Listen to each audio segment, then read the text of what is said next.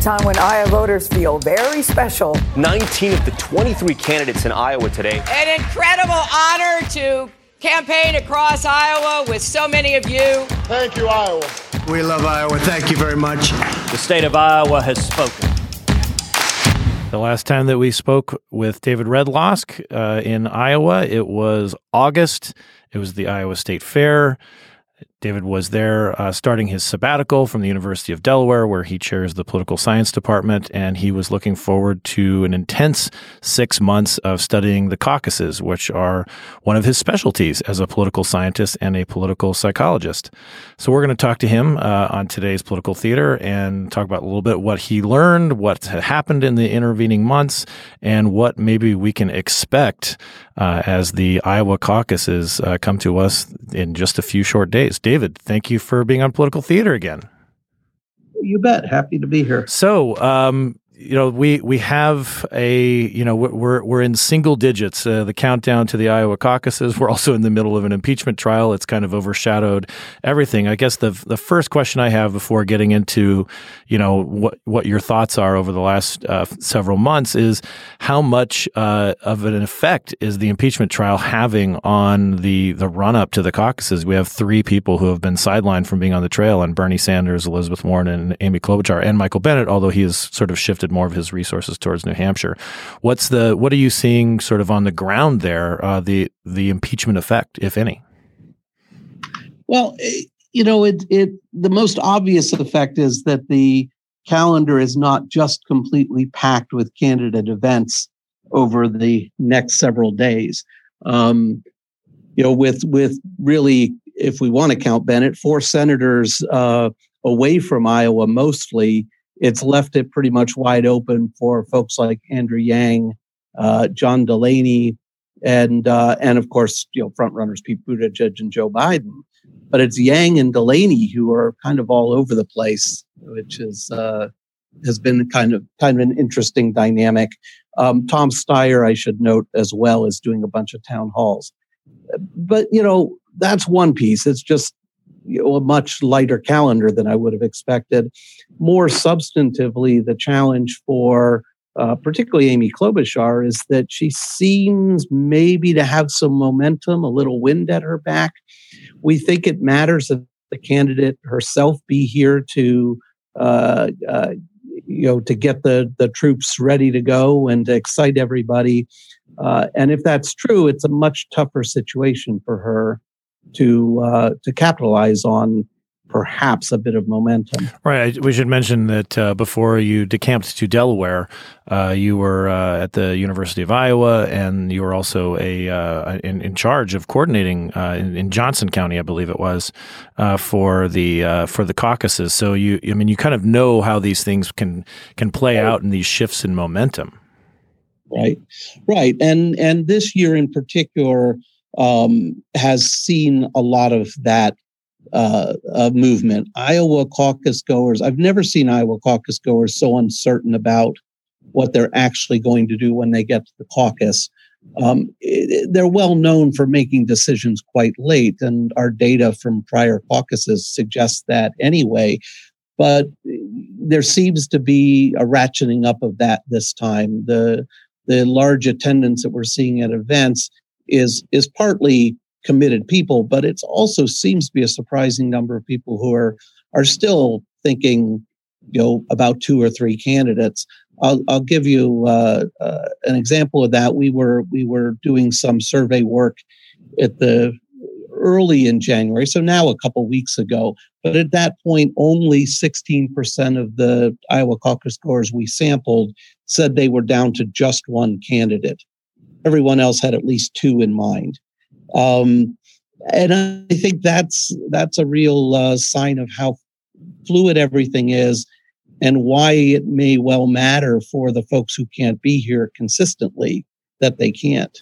Yeah, I think. Uh, I mean, at, at, one point in our conversation back in August at the fair, uh, as we were, you know, seated, seated, behind one of the corn dog stands there uh, near the soapbox, uh, you said that you know some of the people you had already been there for a little while, for a couple weeks, and and you said that several people who who you had talked to just said that they just don't, you know, they they weren't sure what to do with all these candidates, and they weren't sure, you know, wh- where they should go from that. I think voters right now, Democrats right now of course, anybody you talk to, nearly anybody you talk to, says the most important thing is, is beating Donald Trump. And I think that's partly why they're having trouble making a decision.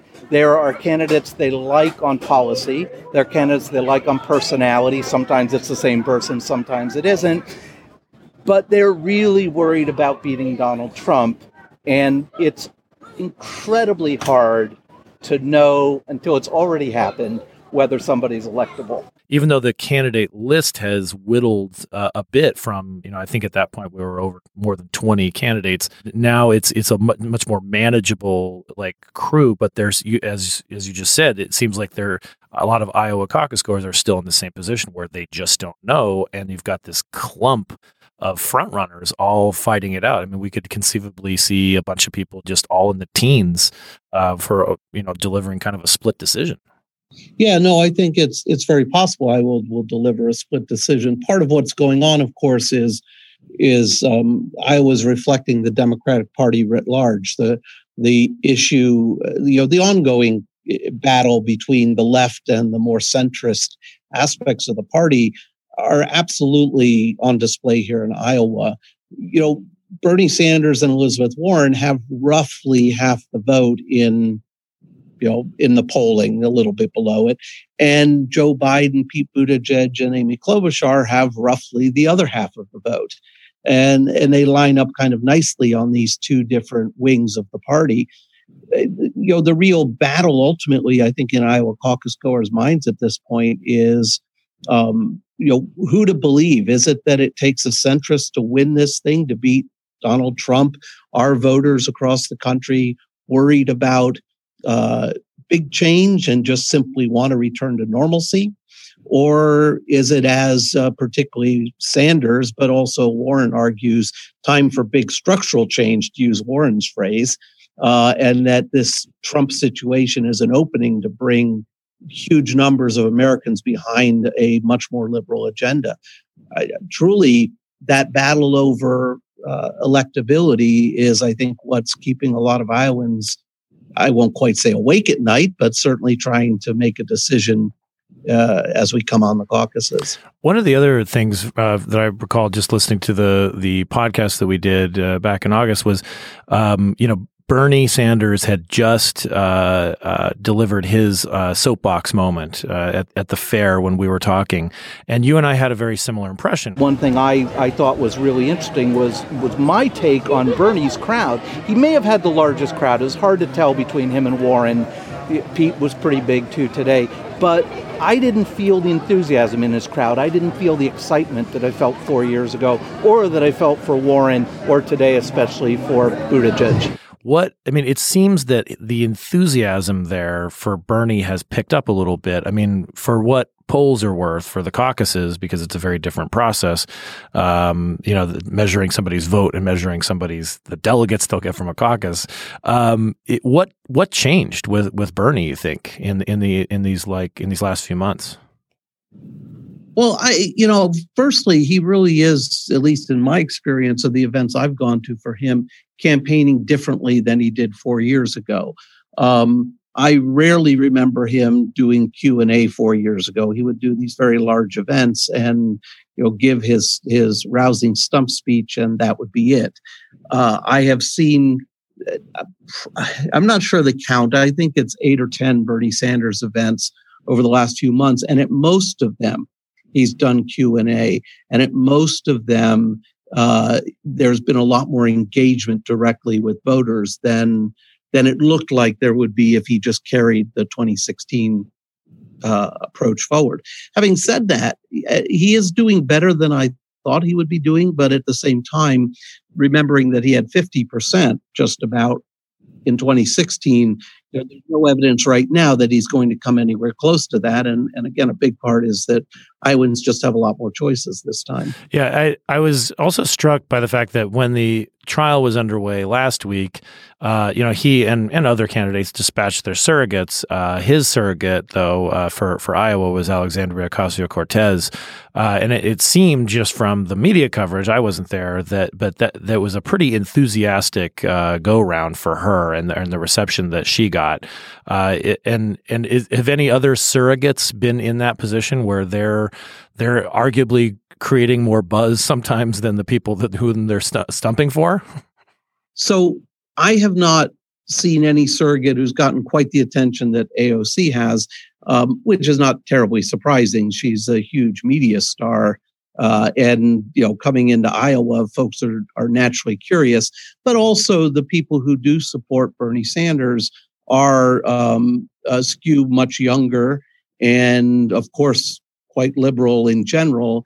And and Cortez is absolutely um, uh, right in their ballpark, as it were. So wanting to come see her doesn't surprise me. Um, I, don't know whether those kinds of surrogates actually matter much. It's not, and I'm not sure they convince other you know people who are on the fence to come to the candidate, uh, but they can be very useful for you know getting the troops ready to go, getting everybody excited. Enthusiasm's a really important part of getting folks out to the caucus. So even when candidates themselves can come, historically, particularly in the last week, there often have been high profile high profile surrogates with them. So in, a, in the next couple days, we're going to know. We hope we're going to know uh, who's going to come out on top uh, in in the caucuses. I mean, you know, in 2016, as as we were speaking a little earlier, it was it was a virtual draw. You know, Hillary got 49.8 and Bernie got you know 49.6 or something like that. We didn't even know until later on who who actually won. You know, the the the the Democrats tried to you know update the caucus rules a little bit so that it would be a little easier, you know, to to say like they, you know, this person got this many delegates on this night instead of just people going to a convention and and so forth. Do, do you think that the the rules changes as they were uh, are are going to clarify things? Because it, it seems to me that in general, since they scrapped the virtual caucus meeting, it's still folks getting together in a community center and and people who support candidates going to one side of the room and trying to get other people to come join them on that side of the room. And it, I mean, that, that seems like that's not going to change, but it could lead to a somewhat confusing situation, right? Especially with so many candidates. Are we in for another long night, you think? I would be surprised if it's not a long night. And there are a couple reasons for that. Um, one of them is simply that right now the long term weather forecast suggests pretty good weather for a February in Iowa, which could well. so, so 10 degrees is what you're saying. well, at least, you know, a little better than that, but certainly, uh, you know, nobody's looking for blizzards at this point. And, um, uh, that could result in literally massive turnout. The the largest Iowa caucus to date was the Democrats in 2008 with 239,000 people showing up across nearly 1,700 precincts. There's some possibility that this could just blow right through that given the level of interest, the number of people who've been paying attention, you know, what we're seeing in the polling. If it does, um, it's just going to complicate things because the caucuses are these meetings, because even with the changes, it's still a process run by volunteers who have to be able to count everything uh, in a matter of you know short time in a chaotic situation. But on top of it, if the lines are long, the caucuses won't even start until who knows when in some precincts. For the simple reason that as long as you're in line by 7 p.m., you get to sign in in caucus. But I suspect there are precincts where the caucus, it'll take another hour to sign people in. So so turnout is is a big player on this. The other piece is the indeterminate situation, at least if the polling's to be believed. You know, in the last two weeks there have been six polls out. Three of them put Biden up six points. Uh, three of them put Bernie up by varying amounts. And there's not a lot of consistency in third and fourth place in those polls either. Um, it suggests that a lot of people are going to make decisions at the last minute. Um, the the the result is because the Iowa Democrats have increased transparency and they plan to release the initial vote, the vote after people get their second choices when their candidate's not viable, and the delegate counts, precinct by precinct. Um, it just it's a massive task, and I just think there's going to be it's going to be a long time. But I also think there's some possibility of one candidate winning one measure and another candidate winning a different measure. Yeah. So yeah, and I just wanted to back up just for our listeners. I mean, the way that that previously went is that you know, say there's a, a room full of people, there's you know the and and people are caucusing. Well, you're the in order to stay viable, your candidate has to get at least 15% of the people in that caucus, in that particular caucus. And the people who don't hit the 15% margin, they they could go team up with other people. And so one of the, you know, the the the way that those that that is determined, you know, is is like people have to be counted, and and that this is what takes can take a long time too, um, and the and and also the results weren't reported as as you said, you know, the the these real people, like the real numbers, will be conveyed the night of. Previously, it was just these many people will go to a convention uh, that will then do another convention. Exactly, exactly, and this is this is really quite different because the delegate counts are not necessarily directly one to one with the vote. And it has to do with the way delegates are allocated, it has to do with turnout patterns. But there can be precincts with massive turnout that don't really get all that many delegates because the delegates are based on how well Democrats did in the last two general elections. Um, so it's very possible. And I think, in fact, had we had this system in Iowa four years ago would have found that Bernie Sanders had more actual bodies on the ground, but that Hillary Clinton won more delegates that that could well happen again this time. And that that was an argument that the Sanders camp was making is that they, you know, th- their their counts that they were using, which were not the official counts of the Democratic Party, showed that they had more people who were actually caucusing for Bernie, but it wasn't showing up in the round. So uh, it it was it, it is it has been interesting. So so David, like you know, 1972, the you know the the Democrats changed their rules to institute these caucuses uh, so to increase transparency, especially after the 1968 convention debacle in, in Chicago. Uh, and, you know, we've been through years where it's super competitive and years where it, it it's pretty quiet, you know, either because Tom Harkin, the Iowa senator, is running or, or there you've got an incumbent running. Uh, is this, from your experience being on the ground and as a political scientist, is this um, is this potentially the most exciting and interesting caucus that you have studied so far? It's certainly the most interesting, if only because it started with so many candidates everything was so fragmented. And even as we come into uh, uh, caucus night, there remain officially 12 candidates running for president, Democratic Party, and at least eight or so actually really contesting here in Iowa. So there are a lot more candidates. There is massively greater interest that I than I remember, even when I think back to 2008 and the interest that Barack Obama generated broadly speaking, um, events I've been to have been larger. People have been uh, really giving a lot of thought to this, and they're telling pollsters they're much more likely to tell pollsters they're they're going to go caucus. So in that sense, this this this I think is different. Um, but of course, we're in a really different era at this point, and for Democrats, it feels very much like an existential crisis, and you hear candidates talking about that and voters too. Um, so, you know, I don't, right now, I have absolutely no idea what the outcome is going to look like. But I can tell you that I would be very surprised if the turnout's not significantly higher than it's ever been before. And I will be uh, uh, really surprised if um, this doesn't go down as you know, one of the one of the more interesting Iowa caucuses in history. Well, David, thank you so much for uh, you know sort of downloading your, your last six months. Uh, it, it, sounds like uh, it was a, a, a, lot to take in. Uh, you were pretty excited about it uh, when we talked about it in August. Sounds like you're still pretty excited about it. Uh, and I'm a lot more tired, though, Jason. yes. I'm a lot more tired. well, you, you, I I did I I have on my phone the the weather app for for Des Moines, and I saw a couple of negative five days, and I thought thought, oh boy, that's that's there were a few. Yeah, that's not a fun campaign day. well, David, thank you so much for talking to us. You bet, Jason. Good to talk to Bye. you.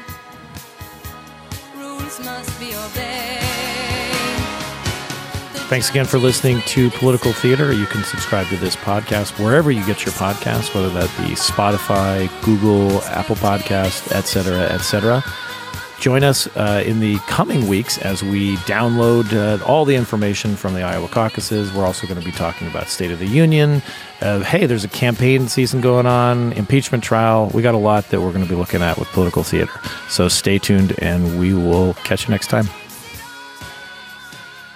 Political Theater is produced by CQ Roll Call, leader in nonpartisan political and policy news and analysis for more than 70 years. CQ Roll Call is part of Fiscal Note, a global technology and media company.